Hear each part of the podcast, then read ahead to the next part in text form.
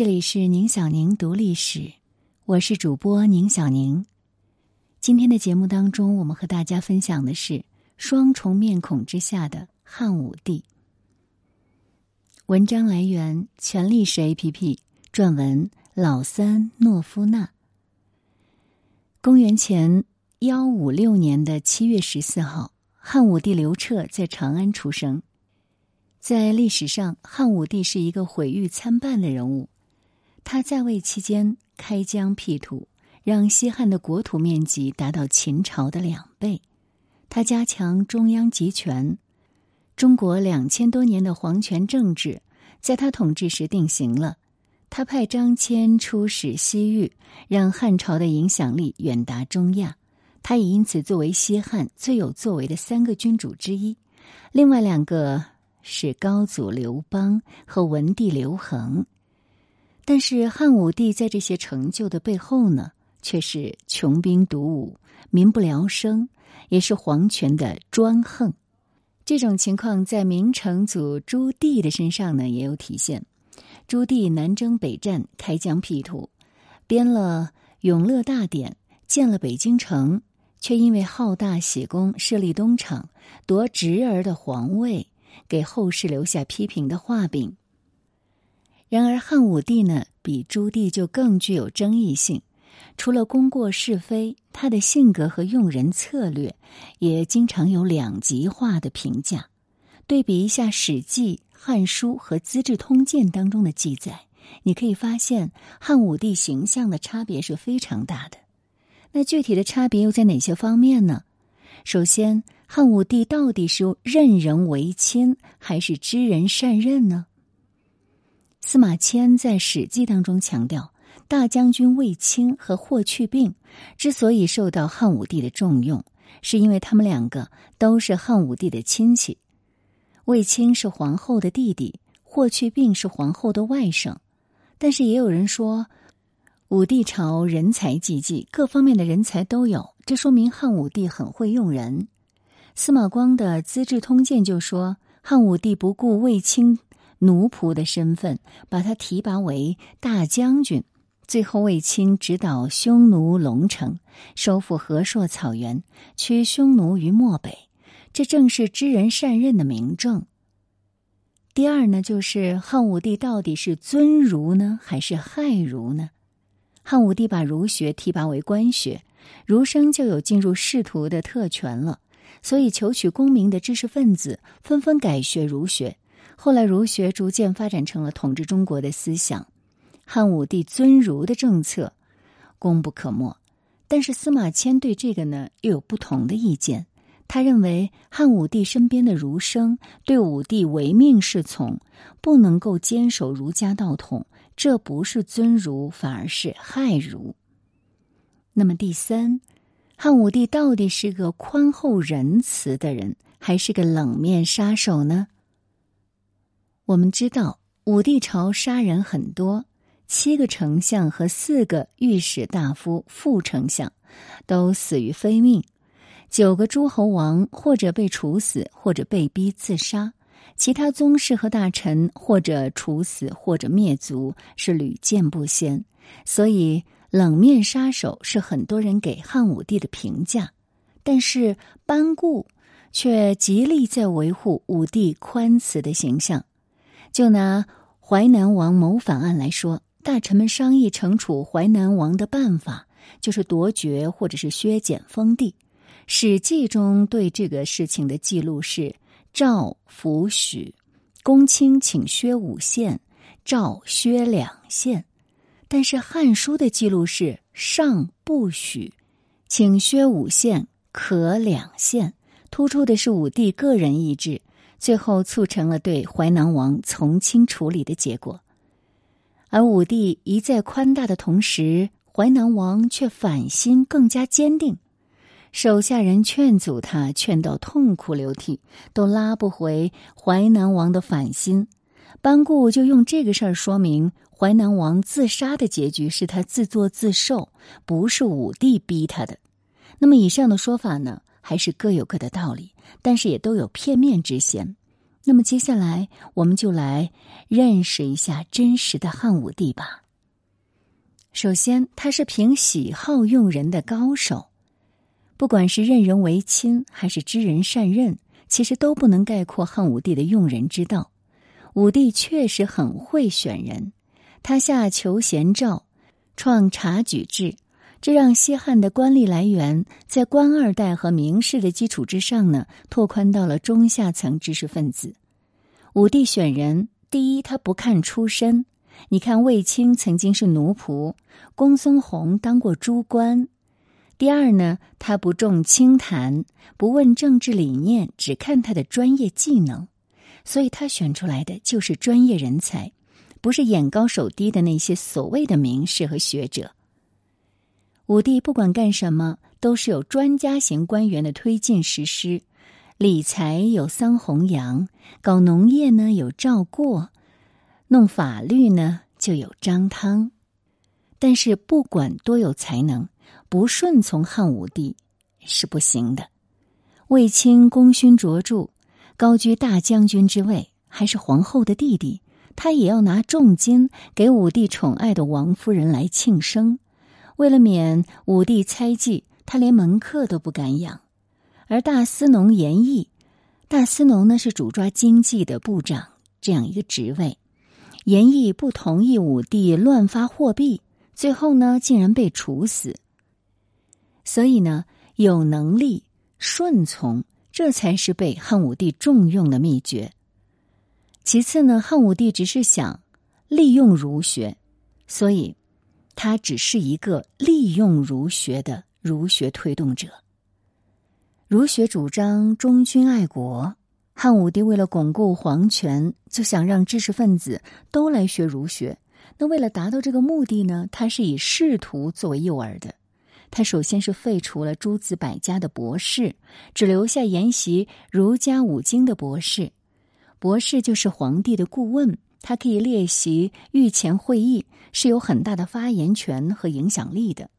然后他提拔儒生公孙弘作为丞相，通过各种途径招来了上百个儒生，授予他们各级官职。为了让儒生进入官僚系统制度化，他把太学变成了儒学官员培训班。他让五经博士做太学的教官，来招收弟子，来教授儒家的思想。那么这些弟子要进行考核。凡是考核过关的，就可以在朝廷里当官了。而每期呢，他会招五十人，这就成为了定制。但是儒生虽然是可以进入仕途，被汉武帝重用的人，比如卫青、张汤、桑弘羊，他们都不是儒生，他们是靠个人技能上位的，也不问什么理念，唯武帝之命是从。那么。汉武帝除了在诏书里引用儒家语句来装点自己的门面之外，他也并不很在意儒家提倡的那些仁政啊，或者是德政什么的。他一切都是以自身意志为转移的。比如张汤办案，为上不违法，皇帝喜欢的他就维护，皇帝讨厌的他就诋毁。那前面说的大司农严毅，就是被张汤揣摩武帝的心意，然后进行构陷，然后弄死的。那这种风气之下，儒生为了前途，也一起来讨好武帝。丞相公孙弘怕惹武帝不愉快，每次讨论问题的时候，他都让别人先说，然后探明武帝的心意之后，他再来发表意见。这就是司马迁批评武帝所谓的尊儒政策的原因了。所以，尊儒和害儒是武帝尊儒政策的一体两面，所以才会有后世对他的两极化的评价。第三，他是一个冷血杀手。班固一直在维护武帝宽仁的形象，但是班固的努力成功吗？其实一点说服力都没有。在班固的笔下。淮南王觊觎皇位十几年，招兵买马，决心很大，几头牛都拉不回来。但实际上呢，武帝要征伐闽越，淮南王却认为不应该劳民伤财，上书反对。那其实呢，如果这个淮南王是真的意图要进行武力谋反，他应该是希望朝政越乱越好，他怎么会好言去阻止武帝呢？另外呢，武帝忌惮淮南王，是因为这个人呐口碑特别好，声望也很高。然后他持续的进行打压和削弱他，比如削他的封地，弄得淮南王最后走投无路。虽然有谋反的打算，但其实他也没有调动一兵一卒，因为知道这是死路一条，最多呢是鱼死网破罢了。汉武帝削藩打压宗室，淮南王只是一个极端的例子。武帝加强中央集权，对他自己来说，站在他的立场上当然是没有错的。但是他就因为这个去威逼宗室，然后做出那么冷酷的事情，所以不是班固的几句辩解就可以给他洗白的。汉武帝表面尊儒，实际上呢，一点都不顾儒家的仁政和德治，还是乾纲独断，而下面呢，也唯有唯命是从才能活下去。这也就验证了权力放大规律。所谓“上有所好，下必甚焉”。我们刚才呢跟大家分享了这篇文章，感受到了双重面孔之下的汉武帝。那其实呢，我们刚才说到，他是公元前一五六年的七月十四号出生的，但是他的出生日期还是存在争议的，有七月十四号和七月三十号等等的说法。那么在这儿呢，我们就采信的是七月十四号的说法。说了汉武帝，唐太宗李世民对汉武帝的评价是蛮高的。他说：“近代平一天下、拓定边方者，为秦皇汉武。”接下来要和大家分享的是从巫蛊之祸到轮台诏，汉武帝之殇。作者。剑谷斋居士巴顿将军说：“一个将军最好的归宿，就是在最后一场战斗中被最后一颗子弹打死。如果武帝的生命终结在此时，也许后人对他的评价会更高。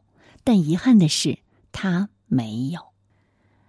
如果要论封建帝王的文治武功，汉武帝呢，无疑在头几把交椅里面。”是有个位置的，在靠谱的他的爷爷和他的老子 休养生息的国策之下，武帝即位没几年就已经民泽人己家族，哎，真的是很不错。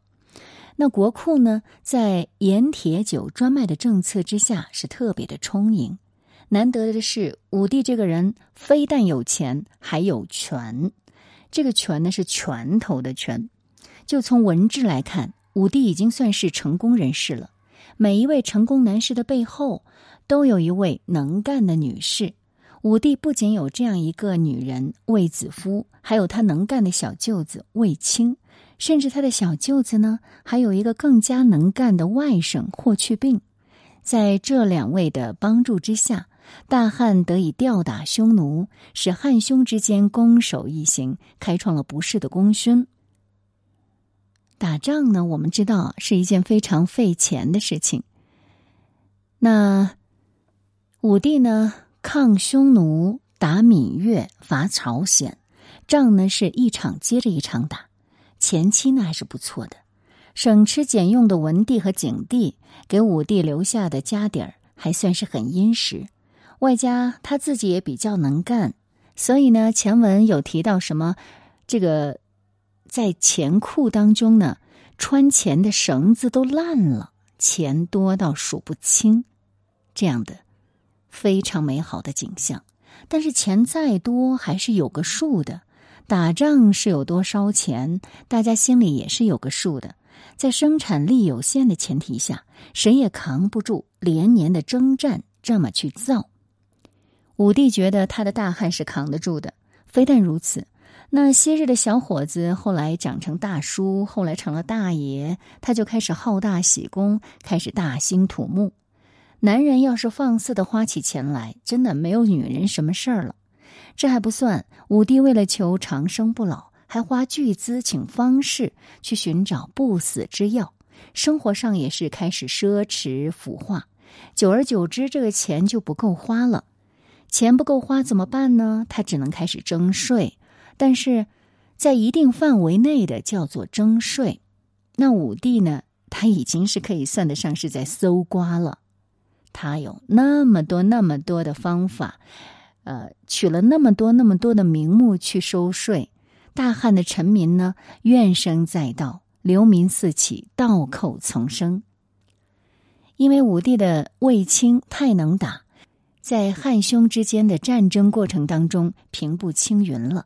卫青官封大司马大将军，霍去病也受封大司马骠骑将军。尽管霍去病英年早逝，但卫氏家族的势力呢已经是非常庞大了。另外呢，虽然经过了削藩和推恩令，诸侯国的势力已经大不如前了。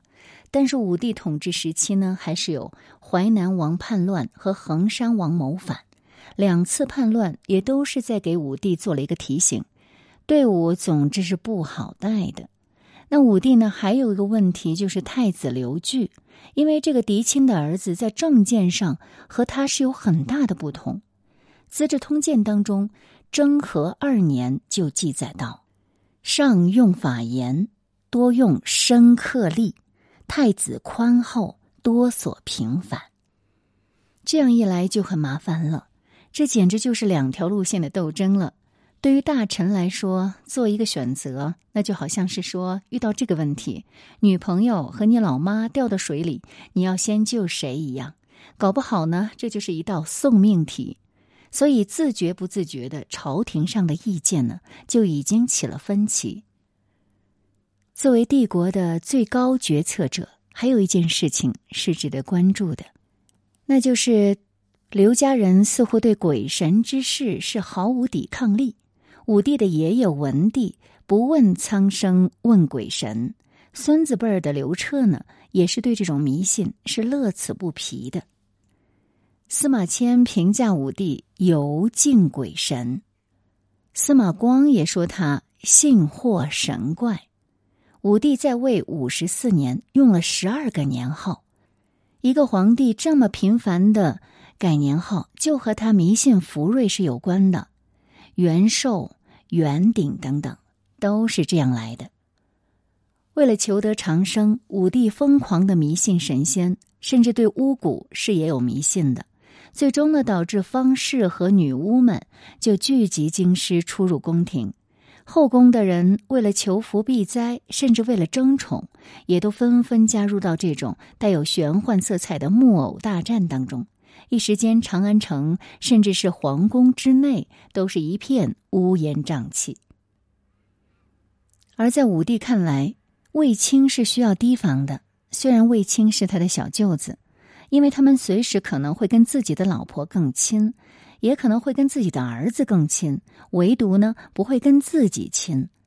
更可怕的是，他们往往不是一个人，沾不沾亲戚可不管，只要利益诉求一致，都能够凑成是娘家人。放到政治上来讲呢，这一派势力，我们往往叫他外戚。武帝统治的后期最强的外戚势力，毫无疑问就是魏氏了。除了卫青、霍去病之外，卫氏的支属封侯的也有蛮多人。卫子夫的姐夫叫公孙贺，他还是朝中的宰相。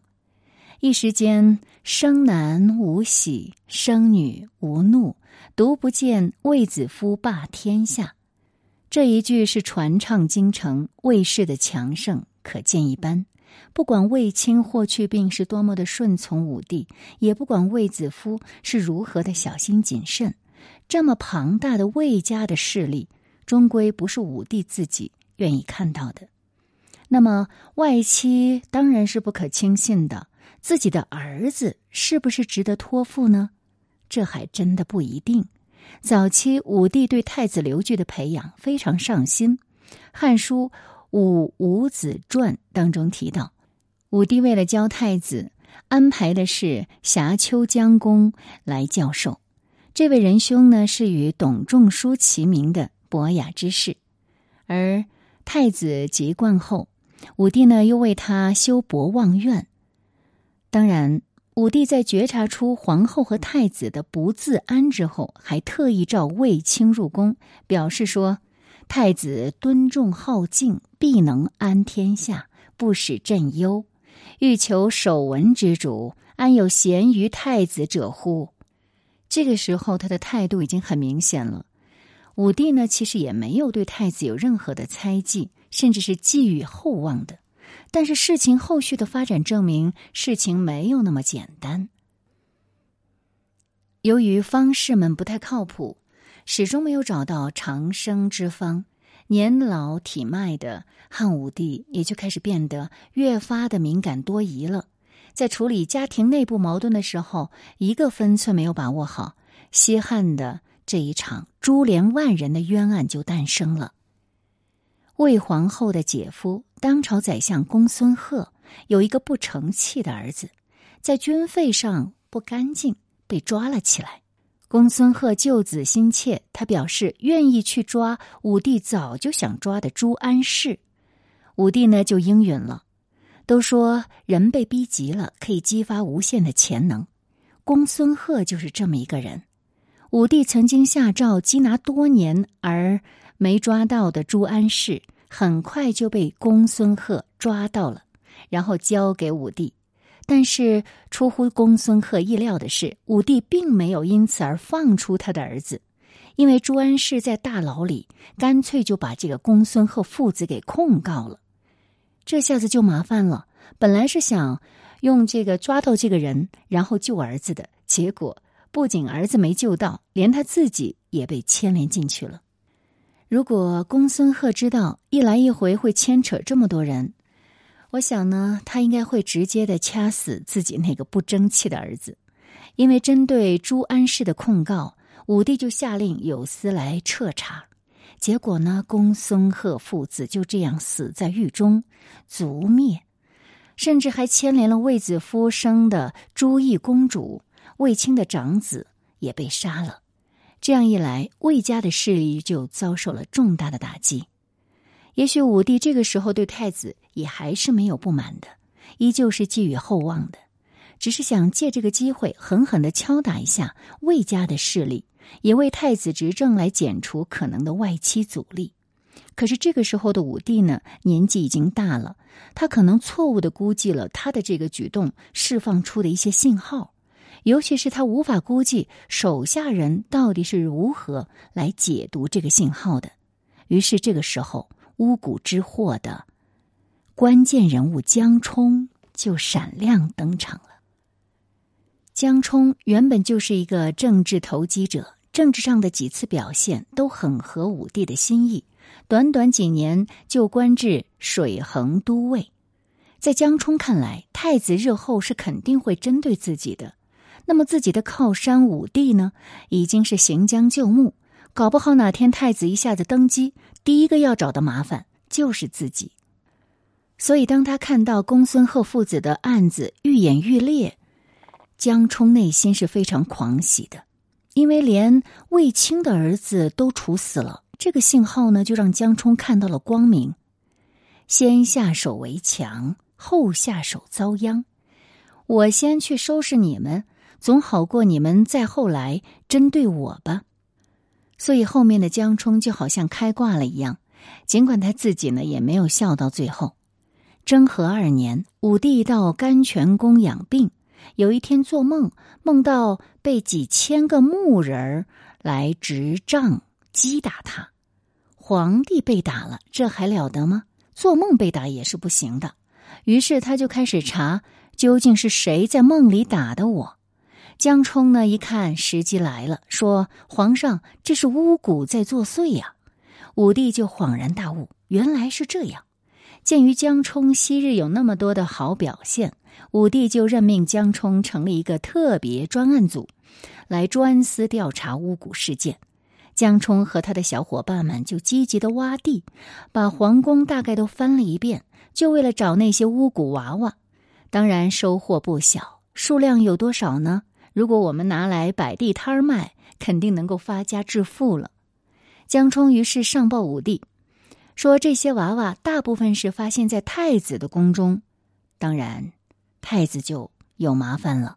因为舅舅那边的依靠没有了，母亲那边呢也不怎么受宠，这边江冲的杀机已经很明显。更可怕的是，自己的父亲猜忌他，怀疑心已经到了极点，判断力也随之下降了。那么，作为太子，他是百口莫辩的，没办法，该怎么办？我总得要反抗一下。于是，太子呢就先把江冲给捕杀。接着就发动兵变，与丞相刘屈毛所率的三府附近兵马在长安城大战五日，死伤数万，最终他败了，逃走了。后来呢，在胡县自缢，而皇后卫子夫也自杀了，显赫一时的卫氏至此落幕。这个刘据到底有没有意思要谋反的真相，很快就大白了。汉武帝就感到自己是被结结实实的给人玩了一把，于是他生气了，他反手就把搬弄是非的江充满门抄斩，又在胡县那位太子修思子宫，归来望思之台，来表达一位父亲的哀思。那么在这个事情之后，又将巫蛊之乱当中参与谋害太子的人，以各种理由进行了处理。丞相刘屈毛等，或被杀，或者是自杀。这一场清算下来，又牵连进去了很多大臣。巫蛊之祸从他开始的时候起，上至太子、丞相，中间呢还有将军大臣，下到黎民百姓，牵连达数万人之多，对西汉的朝廷也造成极大的损失。而在武帝的清算名单当中，还有长安李家。这边这个清算呢，直接影响到了李家的当家的李广利。此时的李广利正在前线和匈奴作战。这一次后院起火呢，就导致李广利仓促进攻，兵败后投降了。李广利这个人倒没什么重要的，但是重要的是什么呢？是在于他是武帝后期最主要的统兵大将。自此呢，边塞无人可堪大用。接连的打击让年逾古稀的武帝心灰意冷。征和四年，在武帝第三次封禅泰山之后，就对群臣表示：“朕即位以来所为狂悖，使天下愁苦，不可追悔。自今事有伤害百姓、糜费天下者，悉罢之。”对于桑弘羊等在轮台屯田的建议。武帝也下诏表明态度，这就是轮台诏，或者我们把它叫做轮台罪己诏。汉武帝在诏书当中否定了屯田的建议，指出当今务在进科报，指善赋，立本农，修马复令，以补缺，无法五倍而已。自此，武帝的重心。就由对外战争转变为对内发展经济，并且一直影响到了昭帝、宣帝之时。